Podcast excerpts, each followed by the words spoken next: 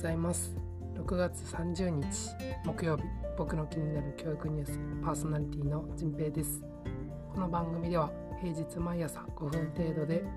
その日の重要そうな教育や子育てに関するニュースを紹介しています。と6月ももう終わりですね。と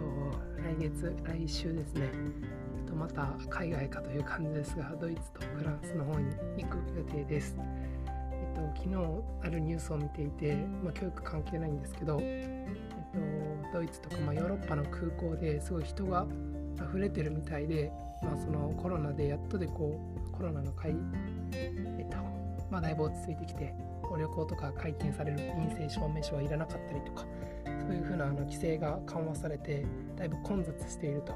でその混雑がなんか、まあ、ちょっと待つぐらいだったらいいんですけど本当になんか便が欠航になったりとかと荷物預けてそれが帰ってこないとかっていうのを結構多発してるみたいであ怖いなと。アメリカに先月も行ってきて結構トラブルがあって大変だったんですけどと今回も一筋縄ではいかなそうだなと思って結構ビビっています。ちょっとまあ情報はできるだけ仕入れてできる準備はしていこうと思っています。はい。では今日のニュースを紹介します。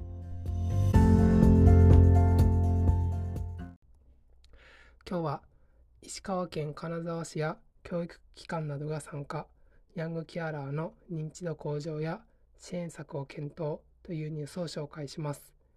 石川県金沢市は28日大人に代わって日常的に家族の介護やケアを担う子どもたちいわゆるヤングケアラーの認知認知度向上や支援策などを考える検討会を開きました。この検討会はヤングケアラーの早期発見や適切な支援を行うために設置されたもので、この日は金沢市や教育機関など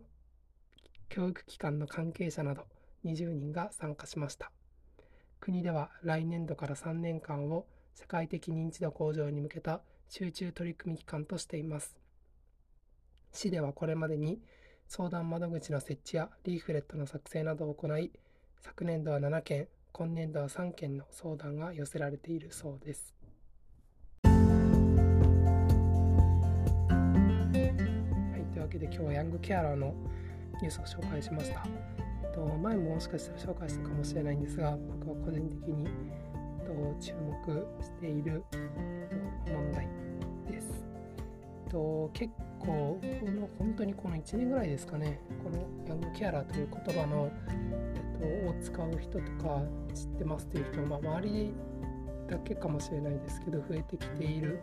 印象です。ツイッターの友達の中にもヤングケアラーでしたとか今まさに、えっと、そうですとかっていう人もいてですねあのすごく身近な問題になりつつあります。えっと、これからどんどん、え子供は減る、え、高齢者は増えるという、えー、日本になっていくので、えっと、ここは早く多分行政とかの、えーと、何か攻略を取らないと結構どうしようもない本当になんか中学生とかでなんかそれをなんかその自分の現状とかを変えろって言われてもなかなか難しいと思うので早く、えーと、多くの人にこの問題を知ってもらって、えーと、適切な支援とか、えー、早く、えー、行っていただきたいなというふうに思っています。えー、金沢市の取り組みでしたけど全国各地に広まることを願っています。はい、今日はここまでにします。最後まで聞いてくださってありがとうございました。今日もいい一日にしてください。じんぺいでした。